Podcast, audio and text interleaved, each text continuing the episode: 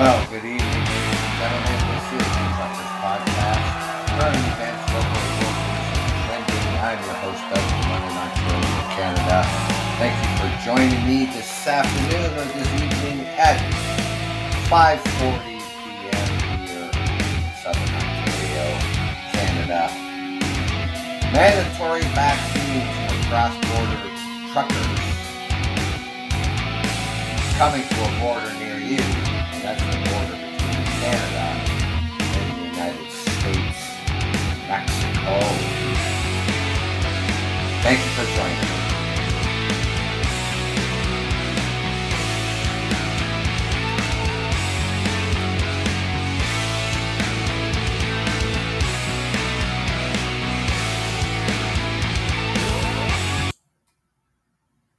Well, hello everybody. How's everybody been? I had a really, uh, you know, kind of a busy weekend, um, so I wasn't out, you know, doing my my normal, you know, Sunday morning show and that stuff. So, anyways, today is Tuesday, and this is the nineteenth of October, and a beautiful day, I may add you know, in the low 70s. Uh, sunny skies, just a, a great evening out there. Um, so, you know, if you're here in Southern Ontario, I mean, get out for your walks and enjoy the weather. And that right now as we can. And uh, yeah, so how's everybody been? I hope you've been well. And I hope you've been safe and that so you know i get a uh, an email and uh, it's from company that i work for um, talking about uh, the mandated um, vaccines for cross-border um, truckers. Now you know throughout this um, pandemic, you know, for essential workers, you know, crossing the border between Canada and the United States, and that's the land border. And that's all who could cross. Um, you know, until, you know, you know, August it was when Canada opened up its land borders to fully vaccinated Americans. But the truck drivers and the essential workers were always able to cross the land borders between Canada and the United States without any problems whatsoever. Now, this coming out, you know, um, in the email I got, and it's kind of like, I must have missed something, you know. Um, I know the United States is um, opening um, the land border on their side of the border for non essential travelers. So that means you can cross the land border, but of course, you have to have um, a negative test. Going into the United States. Now, if they're going to make it um, mandatory for truck drivers to be fully vaccinated. Then for non-essential travelers, just to go over into uh, into Buffalo or going into Port Huron, uh, wherever you're going to cross the border in the United States to, to spend the day and go shopping. You know, yeah, there is a lot of long haul truckers that cross the border into the United States, but there's also the truckers that only spend the day there and come right back. Now, you will have to show that you're fully vaccinated, obviously, um, for land for, for non essential travel. You'll have to have the PCR test done 72 hours prior to arrival. Now, what is this going to work for drivers? I mean, are drivers going to have to have the PCR test done 72 hours prior to arrival? I mean, that would not even work. in the in the uh, supply chain. That that would just be absolutely impossible for that to work. We cross the border every single day between Canada and the United States. Coming, this will be coming effective in 2022 January that cross border truck drivers will need to prove that they are fully vaccinated against COVID 19 beginning in early January under a series of measures that will also see more non essential travelers return to land and ferry crossings. This approach will, they're saying that it will provide ample time for essential travelers such as truckers, students, and healthcare workers to get vaccinated. This is the U.S. Secretary of Homeland Security. This new travel system will create consistent, stringent protocols for all foreign nationals traveling to the United States, whether by air, land, or ferry. Now, Canada and the U.S. restriction of non-essential travel along the land borders beginning was beginning at uh, March 21, 2020. And of course, like I said, Canada opened up their land border to fully vaccinated U.S. travelers in August. and will begin to permit vaccinated non essential travelers in November. That's the United States. Now, the existing restrictions were set to expire October 21st, but will be extended until the new rules are in place whenever that's going to be, when you can have your new rules in place in the United States. You know, um, questions remain as to whether the United States will recognize those with mixed vaccine doses and what types of documents will be needed to prove that they're the, the vaccine status. They already said that they are going to allow people into the United States that have mixed vaccines. That was already been established. Now, the trucking industry, you know, in the, in the supply chain. I mean, I wish I could go into details about the supply chain, but it the so it, it is so complicated. It is so complex. The supply chain for the um, delivery of goods um, crossing both into Canada, into the United States, 24 hours a day, seven days a week. Very complex. Now, transportation uh, companies uh, here, uh, trucking companies, um, the cross border fleet headquarters, you know,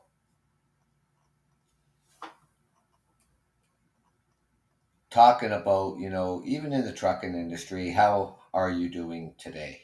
And thank you for joining me here on the Truckers Podcast. I hope so far that I know it's only Tuesday, so I hope you're having a good week so far. You know, so I hope you had a good weekend. Now, with things getting ready um, for the United States to open up the land borders um, to fully vaccinated um, Canadians. Now they are looking at the trucking industry that all truckers are to be fully vaccinated by January in order to continue crossing the land border into the United States, which truck drivers and essential workers, like I said before you came on the show, have always been able to cross the land border into the United States and vice versa back into Canada. Now, Canada opened up its land borders back in August to fully vaccinated Americans. And then later on, we have opened it up to international travel. Now, with the United States opening up their land border sometime in November for non essential travel to fully vaccinated individuals, now including healthcare workers that work in the United States from Canada and truckers crossing the land borders. Now,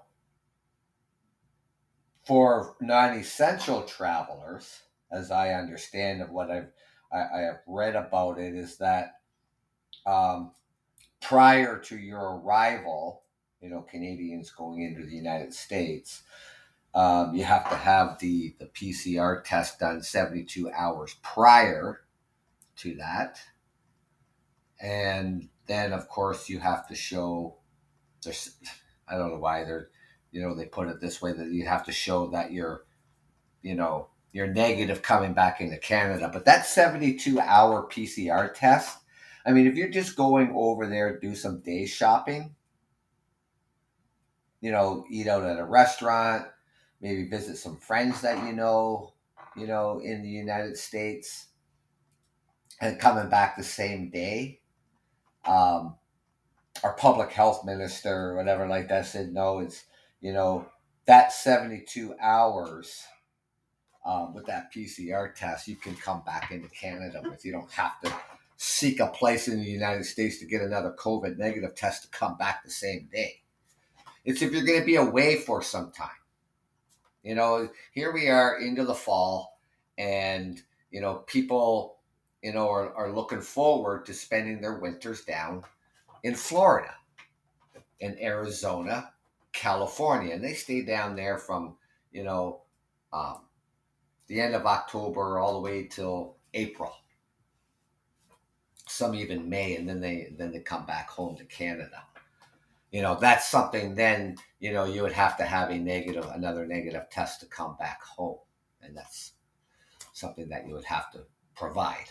But anyways, now when it comes to the trucking industry, and the supply chain. And like I said, you know, I would like to go into, you know, what the supply chain uh, is all about, but it's a very complex, very complicated um, business with with trade and movements of goods and how it all works. Now, a company um, or trucking companies here, you know, in, here in Ontario, Canada, um, talking about, you know, expressing their concerns about the impact the vaccine mandate could have on the supply chains, like I said, right? And unfortunately, the percentage of people who are unvaccinated have not have have no intentions of getting vaccinated. He said, and this trucking company is already short of drivers to handle the freight that he has already. We have, um, you know, throughout all the years that I've been driving, over 30 years that I've been driving.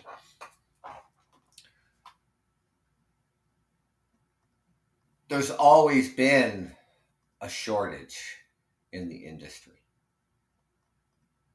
Now, as we're looking right now here, as they would call the second uh, quarter, you know, there's something like 18,000 driver vacancies already in the second quarter of this year. 18,000 vacancies and growing. Now, for you know the truck drivers that you know they they've been doing this you know, most of their life or all of their lives. And how many drivers, you know, now are just going to just walk away, you know, because now essential workers, such as truckers and healthcare workers that work stateside, will have to be fully vaccinated as well, and that has not always been the case throughout this pandemic for essential workers only. Now, Canada and the United States, um, they restricted the non-essential travel along with land border uh, beginning back in March of 2020. And while Canada, like I said, we had reopened our our borders, our land borders to fully vaccinated travelers um, back in August. Now, the mandate could be a factor that pushes other drivers away from cross border work. Right? So now they're just going to be looking for home daily and um, don't have to worry about crossing the border. Um, I haven't crossed the land border in many years. Um, I I am a uh, you know Monday to Friday home every night, weekends off. I did my time. You know, almost 17 years of cross border trucking in my career.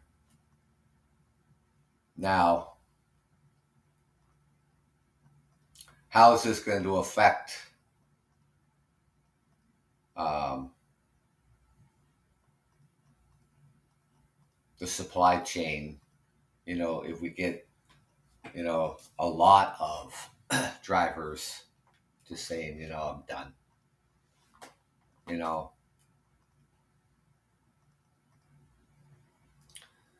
now they're talking about this. Now whether they're going to do this or not for essential workers you know but if the vaccines are actually mandated he worries that canada could be short close to about 15,000 truck drivers based on the vaccination rates for the general population.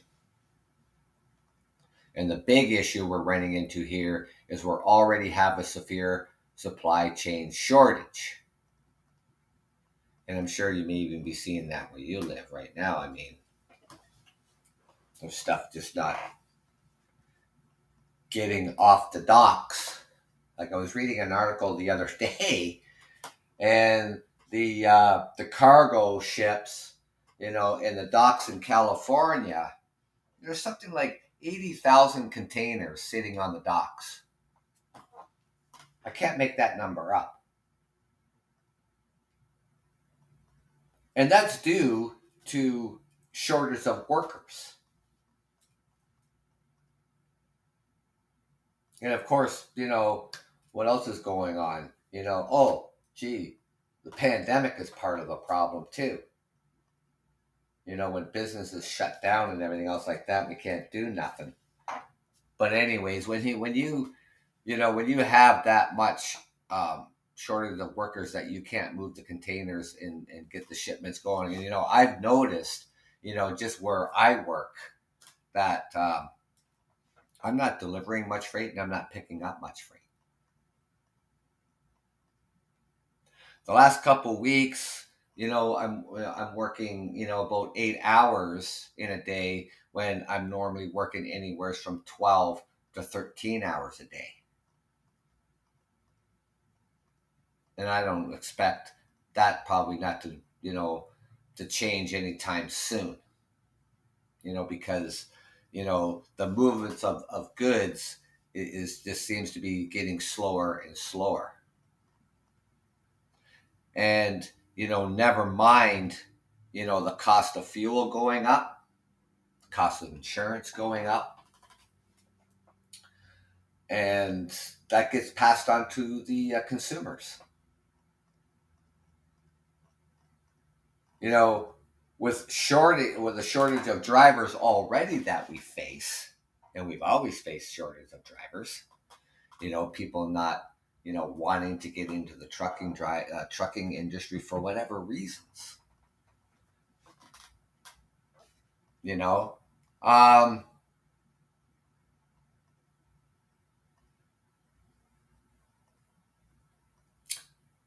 so it's probably safe to assume like the general population, about 20% of truck drivers remain unvaccinated.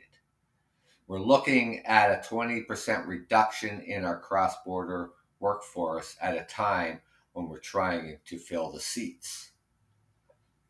South of the border, the American Trucking Association has also raised concerns about plans for a vaccination mandate that would apply to any business with more than 100 employees.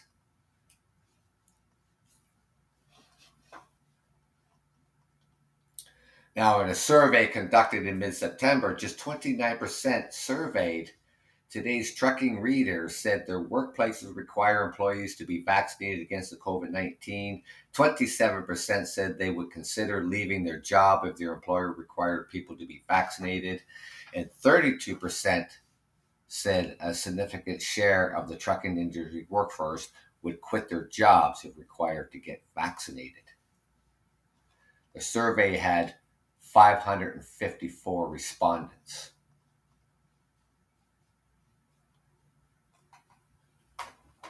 Now, you leave the company that you work for, fine. You know, um, or you re- like leave it however you want to leave it. You want to retire, or you know, just because you want to get vaccinated. And I said this about a week ago, and I said that I wouldn't be too surprised that all sectors require all employees to be vaccinated. General Motors of Canada announced the other day that every single employee must be fully vaccinated by a certain amount of time. Ford and Chrysler following suit. Now, that's the big three automakers mandating that their employees be vaccinated. And not only that, when it comes to um, Chrysler, General Motors, and Ford, anybody going on the property, and that includes truck drivers, have to show proof of vaccination for deliveries in and out of the plants.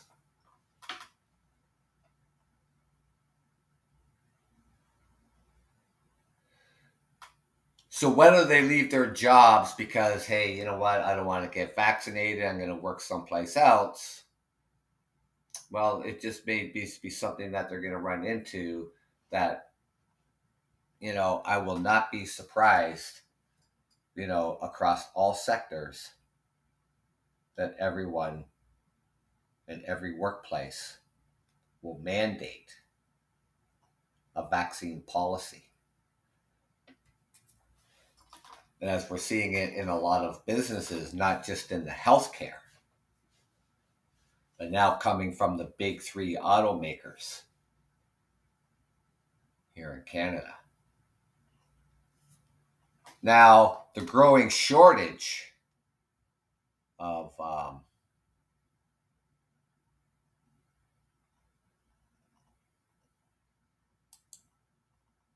the growing shortage of, of, of, the truckers, like I said, Canada, Canada here, you know, we're short 18,000 truck drivers in the second quarter. And this is 18,000 of Canada's trucking driving jobs were vacant in the second quarter of 2021, leaving 72% of surveyed employee employers to identify driver recruitment as a, as a uh, significant business challenge. So how, you know, I mean, how to how how do we get people, you know, interested um, in this line of work? Well, one, you generally won't be out of work you know, unless the company closes for for whatever reasons. But um, there's lots of trucking companies out there that, you know, you will never be at work. The pay is not so bad considering you know if you work in, in, in the manufacturer you work in warehousing or you work in fast foods or, or wherever you choose to work, you know, and in the trucking industry, you know, you're making 50,000 plus a year. Well, that's not a bad pay. Considering everything's going up in price, anyways. Now, yeah, people don't want to be away from home from their families. They don't want to have to go on long trips and, you know, be away for a week at a time. And I was like, that's, I mean, how do you get people to make that sacrifice? You know? Well, you don't have to do it for the rest of your life. You don't have to be a long haul trucker for the rest of your life. You can go out for a year, year and a half, and you know maybe the company that you're driving for has a position for you to be home daily. Lots of other companies out there trucking companies will may have a seat in that truck for you to be home daily on a regular basis after you put in your time. And believe me i put in my sh- my fair share of miles over my over my career. And I chose to stay out doing long haul for as long as I did.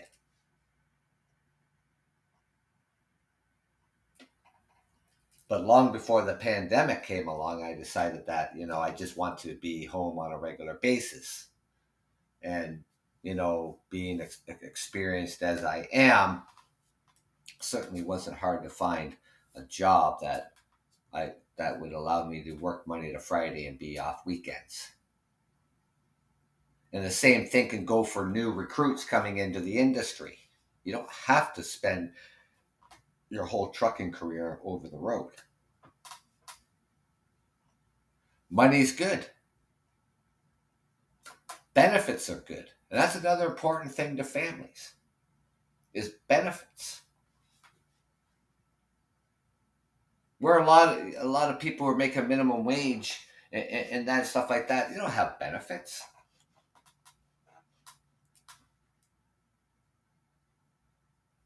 Larger companies, trucking companies, places like that, unless you get into healthcare and, and anything else you want to do, that you know going to provide benefits because that's really important for the family.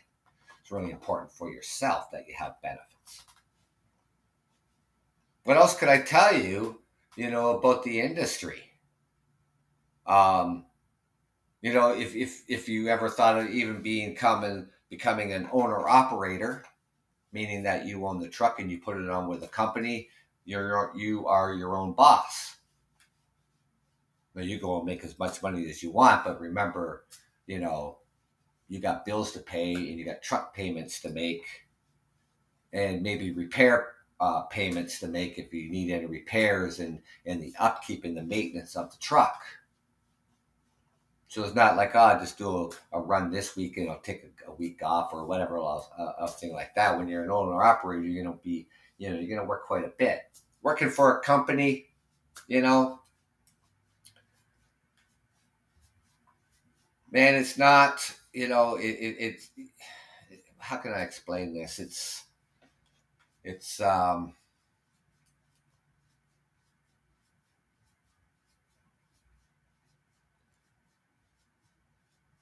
you get time to get to where you're going.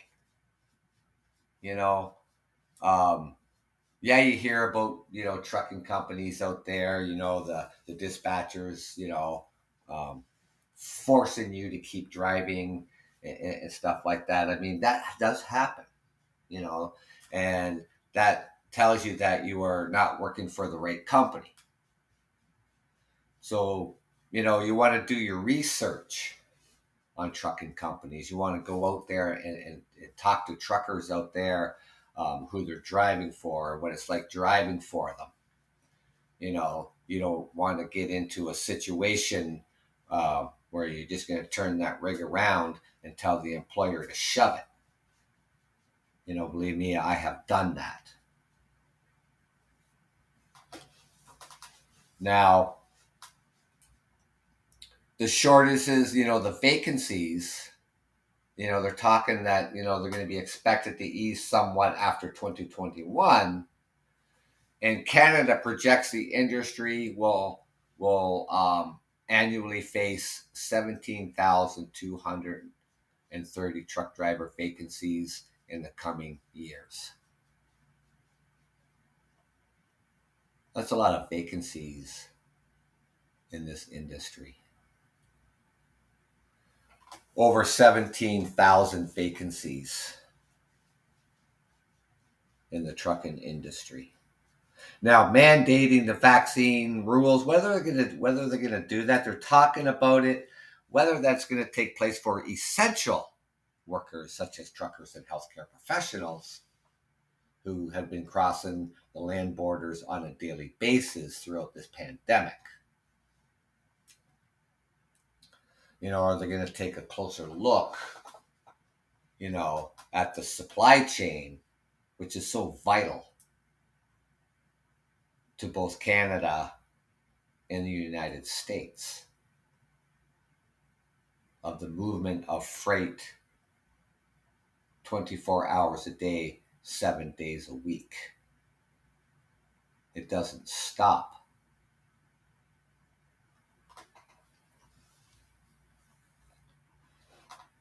Now, how do drivers feel about that? I don't know. Now, the other thing that too, what what people face to, you know, when they're talking, you know, maybe you want to get into the industry, you know, here here in Ontario, um, the training course is something like a hundred, hundred and five point five hours of um, of training in class and driving time you know even before you book a road test and it and it ranges anywhere from eight thousand to ten thousand dollars to get your commercial driver's license here in Ontario. These are independently owned truck driving schools. And, you know, the Ontario Truck Driving Association, you know, they've always talked about the shortage of, of drivers. And, um, but they never talk about who's going to finance that. It's not like you can go and get a student loan. You know, your bank maybe might loan you the money. Maybe you got some savings. Maybe dip into your retirement saving plans, borrow money from family. You know, um, I think that the government, um, even at the provincial level, um, you know, here in Ontario, um, should have and, and should maybe help people out who want to get their commercial driver's license. You know, a small government loan of $10,000, you know, you're going to pay that, you're going to pay that back, you know, over time, you know, with low interest and you'd be off and running. You know, I mean, how many people right now, if think about it, you know, throughout everything that's happened in the last almost two years, you know, um, you know, people sitting around with, with, with this money in their bank, you know, been out of work for you know a good period of this pandemic. And already um, low wages for a lot of people and even in the food industry you know people are walking away from the rest from the restaurant industry because you know the, one of the hardest hit sectors you know throughout this pandemic. And where are they moving off to, you know, for other work, you know, could be in warehousing, you know, maybe looking for that office job, you know, or, or whatever the case may be in manufacturing, you know, whatever. But um, the trucking industry, I mean, we need drivers, and we're always going to need drivers, you know, um, as the population in the trucking industry um, keeps growing, you know, in age, you know, a lot of us drivers are out there, you know, are in our late 50s and we're looking at retirement.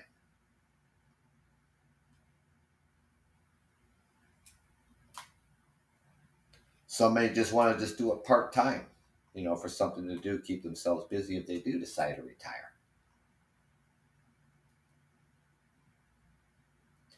But we need good people. We need good, dedicated people, you know, to um, get behind um, the wheel of a big rig and, um, you know, keep keep the goods keep the goods flowing.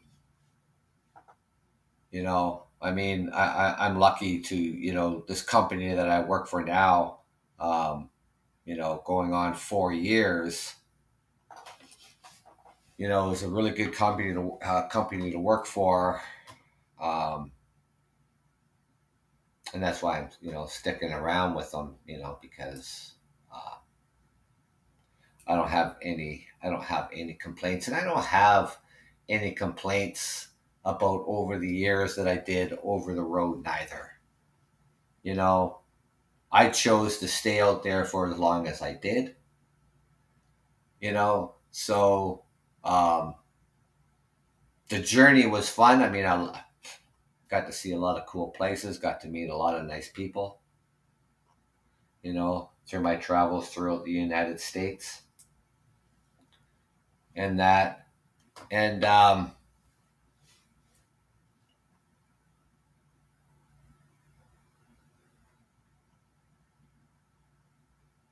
So about you know, young truck drivers to you know, um, up to the age of twenty four, um, were more likely than their older peers to be laid off during the pandemic, and many left the, the labor force altogether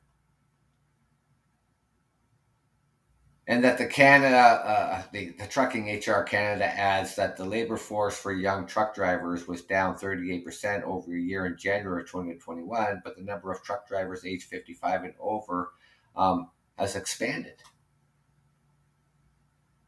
And while women, you know, in the industry, you know, that accounts for 3.7% of truck driving jobs. They they're represented of 15.9% of the drop in employed truck drivers during the second quarter. Most of those who lost their jobs also left the labor force, although the share of female drivers recovered to the pre uh, pandemic levels by June. Our labor shortages impact critical sectors of the Canadian economy, and as we have seen in other parts of the world, a strong trucking and logistics sector is needed to support supply chain uh, stability. And failure to better address the acute shortage of truck drivers has the potential to stifle and delay the country's economic recovery. And it's like anywhere, the facts emerged against the backdrop of the acute driver shortage in the United Kingdom where Panda consumers have been draining fuel stations dry. That's absolutely insane. I mean, what is going on in the United Kingdom? And while the causes of the UK driver shortages are are um, Manston context specific, perfect storm, represented by the crisis, raises important questions about the driver shortages in Canada. And could this you know, be a start of the perfect storm, you know, if in fact truck drivers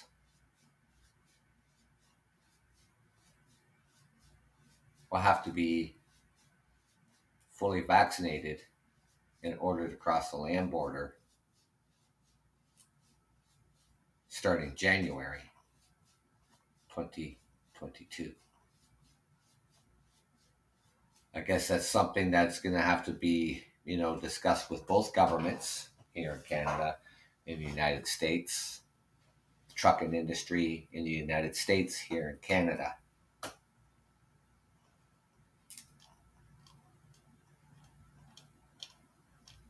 Now, depending on where you are in the part of the world, you know, maybe yourself have thought about being a truck driver.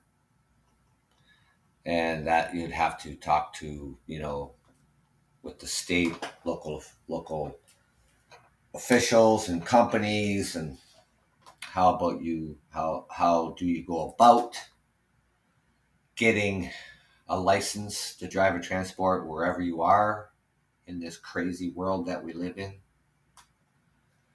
You know, um, like I said, here in Ontario, Canada, it's mandatory that you take an accredited course. Here in Ontario, it's over 105 hours. You must be a licensed driver already, holding a G driver's license, before you can even write the test of course, you have to have a medical done. And then find the, the funds in order to take that course, which is anywhere from eight to ten thousand dollars in order to get your your trucking license here in Ontario, Canada. So it can be quite expensive, and that plays a lot of I think that plays a lot on, on, on the shortage. Um, also, um, as well in the trucking industry, and it always has. More so now that it's mandatory, you know, in order that you have to take these uh, this course in order to get your commercial driver's license. Whereas I was, you know, well over 20 years ago, you know, I mean, it cost me a hundred dollars to get my commercial driver's license. So a hundred dollars compared compared to eight thousand to ten thousand. You know, that's huge. And being mandatory to take that accredited course in order to get your driver's license. Now, the trucking industry, these trucking companies, you know, I mean, they are, you know, concerned. You know, how this is going to um, affect um, the supply chain, um, how the drivers um, feel about it, our drivers just gonna just leave the industry and move on. Um, who knows? We'll have to wait to see what happens. You know. Now, you know, I was, I was to talk about this um, when this um, took place. Now, um, our premier here in the province of Ontario. Um, sometimes he puts his foot in his mouth when he shouldn't, really, honestly. You know, when it comes to, you know, commenting on immigration or just commenting on immigrants as well. Right? Like back, I think it was oh two years going on now. Um, here in North America, you may be familiar um, with Don Cherry. He was the uh, color commentator on the National Hockey League Coach's Corner. And the two words that he chose got him into trouble. And those two words were you people, referring to immigrants. That got him fired. Now,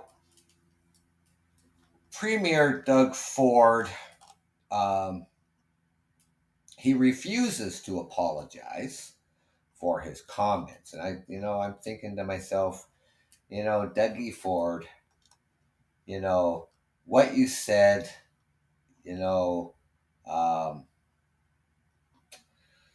you really didn't think it through when you opened up your mouth, you know. Now, what he said was is that if you think you are going to come here to Ontario and just sit around and collect the dough, you got another thing coming. As to say that ref or that that immigrants immigrants just come to Canada to sit on the welfare system and do nothing, when that's not the case. You know, immigration is the foundation of who we are today. It was built on immigration. Now, for Dougie Ford, our premier, to say that, you know, I was kind of, you know, it's like, wow. He actually said that about immigrants coming here thinking that they're, they're just going to sit around and collect their dough.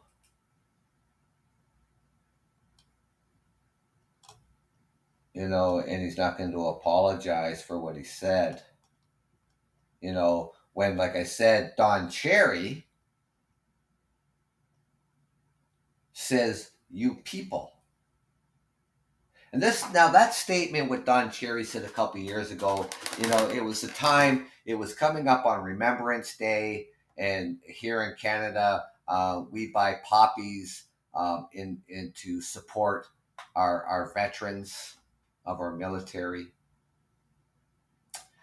And you know, his statement, Don Cherry's statement, was kind of on the line of like, uh, you know, you people, you come here uh, and you like our milk and honey, and you like your freedom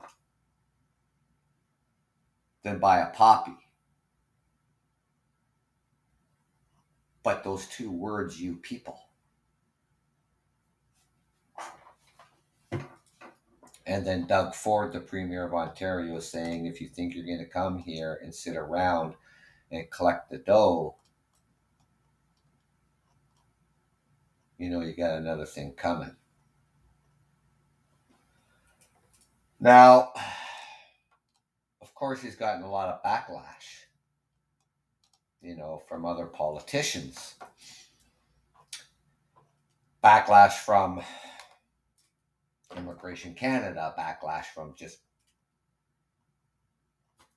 me, Canadians, saying, Dougie Ford, you need to apologize. You know, to people that um, come to Canada and, and want to be part of a society and they want to work and they want to grow and they want to, you know, have a life. You know, not come here and, and sit around and, and collect the dough. That's just why would our premier even say something like that? I have no idea. But he does need to apologize, or he somehow needs to, you know, say it in a manner, not meaning the way, maybe the way he said it. Maybe he, the way he said it, he doesn't think he needs to apologize. But I think he does. You know, maybe better explain himself on what he meant But that didn't do anything for Don Cherry, you know. But let's see who's going to fire who's going to fire the premier. The only people that can fire the premier is we the voters. Can only fire him. Now, Don Cherry, you know, working for um, uh, television, you know, well, television can fire him, you know, for his comments made about um, you people, which is just not poli- politically correct, you know, and it's not politically correct for Doug Ford, you know, to say to immigrants coming here, you know, thinking that you're going to come here and sit around and collect the dough. You know, that's that's ridiculous. You know, so whether he'll have a change of mind to apologize, I don't know. Doesn't sound like it so far. Who knows? You know, but I don't think it's you know what he said was um,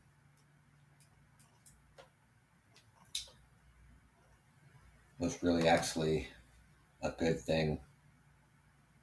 And what he's doing is showing stereotypes of immigrants that create dislikes, that create division, that create a situation where people assume that what the premier says is correct and it's not correct.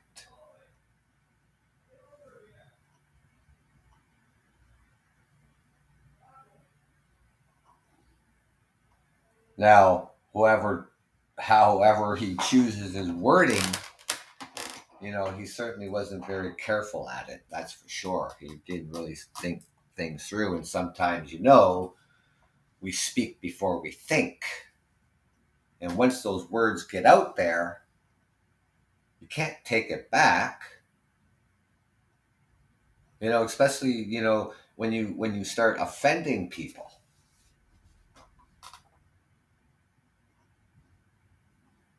you know?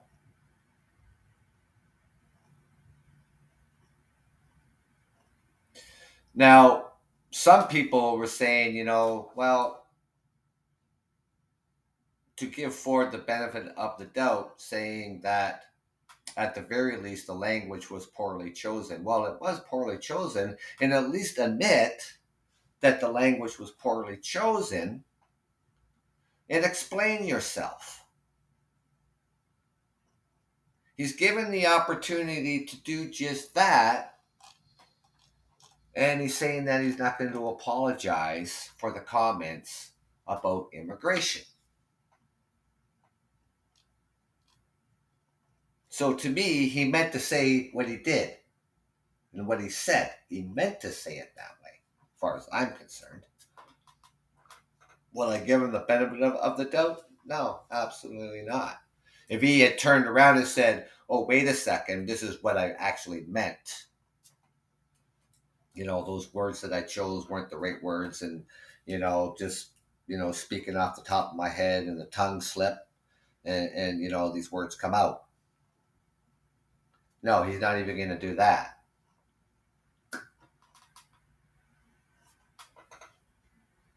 So, you know, I I don't know. You know, it's um I don't know why he won't. You know, he just refuses to apologize. You know, he says he's for the people. You know, um, that's how he got elected, by the way. You know, I'm for the people. Vote for me.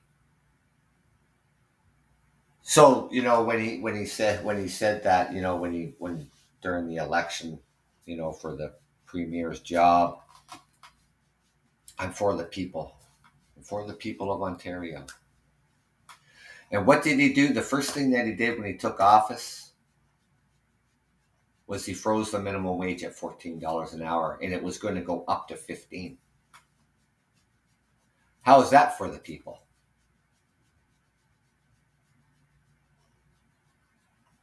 Oh, and by the way, you know, minimum wage went from $14.25 to $14.35. A 10 cent raise. What a slap in the face. You know, for many, many people. You know, I mean that's the starting wage, fourteen thirty five should be up to 15. It should actually be more than that. It should be a livable wage. And right now, where the things are headed and, and the things are going up in costs, not just your electricity bill, your hydro bills, or whatever, and your water bills, groceries. Rent is going up but wages? What's a livable wage? Well, we could say, well, depending on where you live. Well, the uh, Toronto, Ontario, Canada is one of the most expensive places to live. Montreal, Ottawa, Vancouver,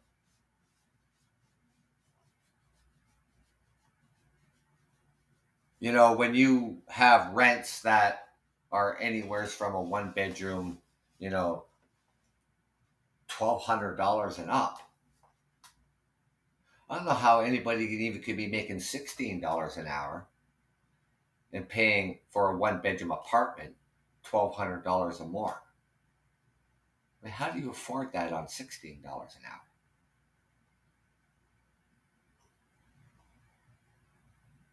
Should a livable wage, you know, go from cities to cities depending on how expensive it is, is it to live there?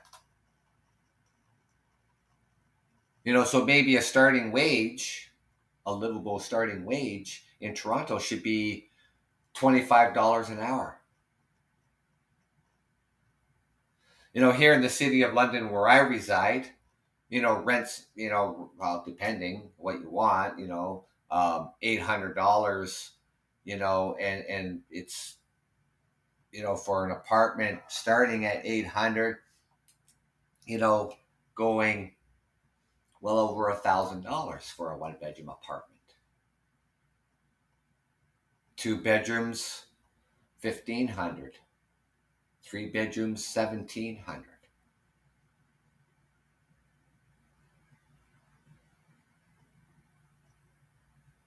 People who rent their homes or whatever uh, for, for second incomes or stuff like that, you know, for a three bedroom house, 2400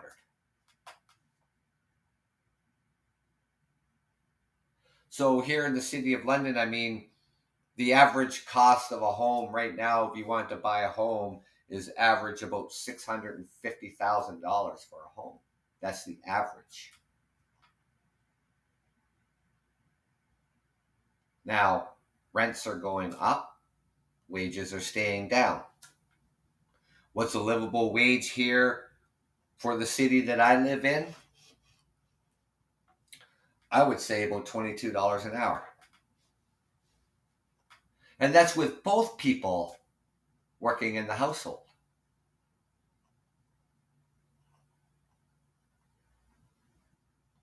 We can't do it. We can't do it anymore. You know, like it was when I was growing up. You know, growing up in the 60s and that, you know, dad went to work, you know, mom, you know, stay home mom. You know, that doesn't work anymore. With the cost of inflation, you know, and, and you know we're we having a, a supply a, a, a supply chain shortage as it is. And certainly this pandemic hasn't helped. It's put a lot of strain on a lot of families. And the low wage earners, you know, the non, as they would classify them as the non essential workers, you know, working in the retail sectors, and going in in and out of of closures throughout this pandemic. Yes, the government, you know, um, sending out five hundred dollars a week to people who need it. But that all comes to an end.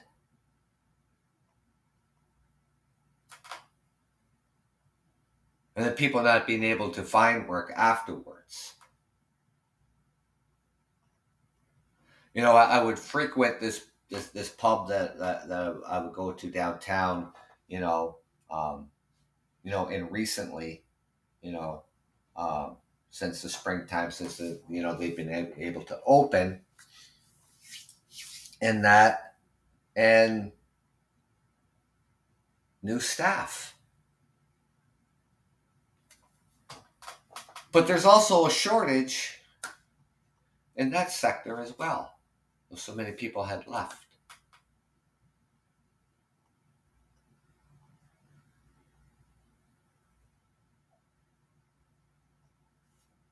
You know, it's just you know, it's just not, you know, yeah, we have we've always had a large shortage here in the trucking industry, and we're always going to have that. But I think, you know, they really need to take a hard line look at when it comes to mandating vaccines, whereas the essential workers, like the truckers and healthcare workers, that's always crossed the land border throughout this entire pandemic.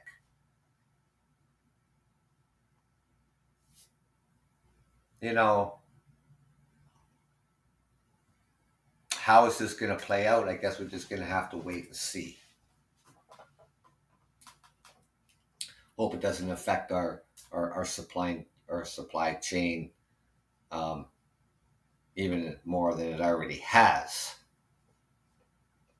You know, we have to just wait to see what happens. But um, yeah, I did want to I did want to bring this up about um, our premier and what he said about you know immigration and stuff like that, and and always claiming that he's for the people and you know the hardworking people out there you know, um, minimum wage workers, people who, you know, are just maybe over the poverty line or they're just under that poverty line. Um, no, the, the minimum wage should already have gone up, you know, dramatically more than it has that it has gone up. You know, um,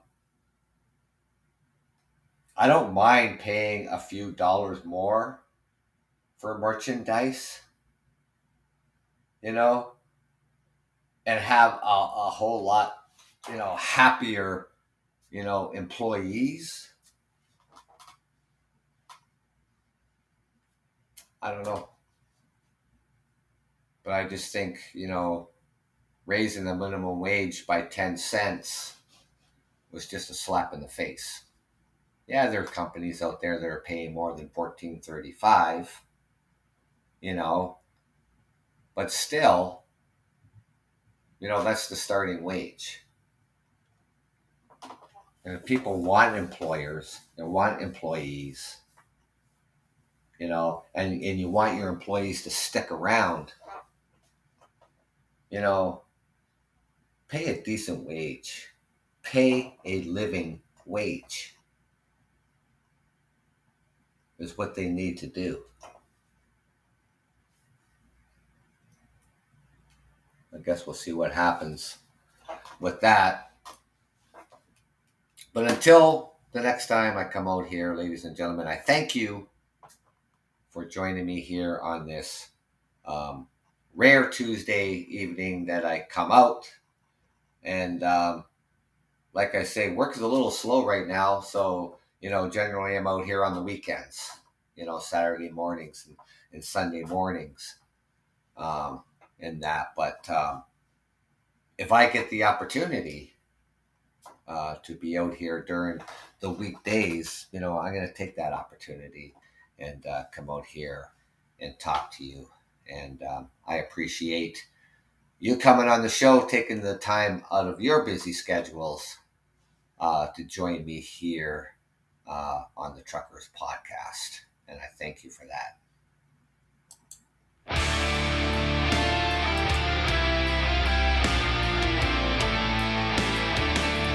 This is the Truckers Podcast. I'm your host, Doug, London, Ontario, Canada. Thank you for joining me this evening. Take care.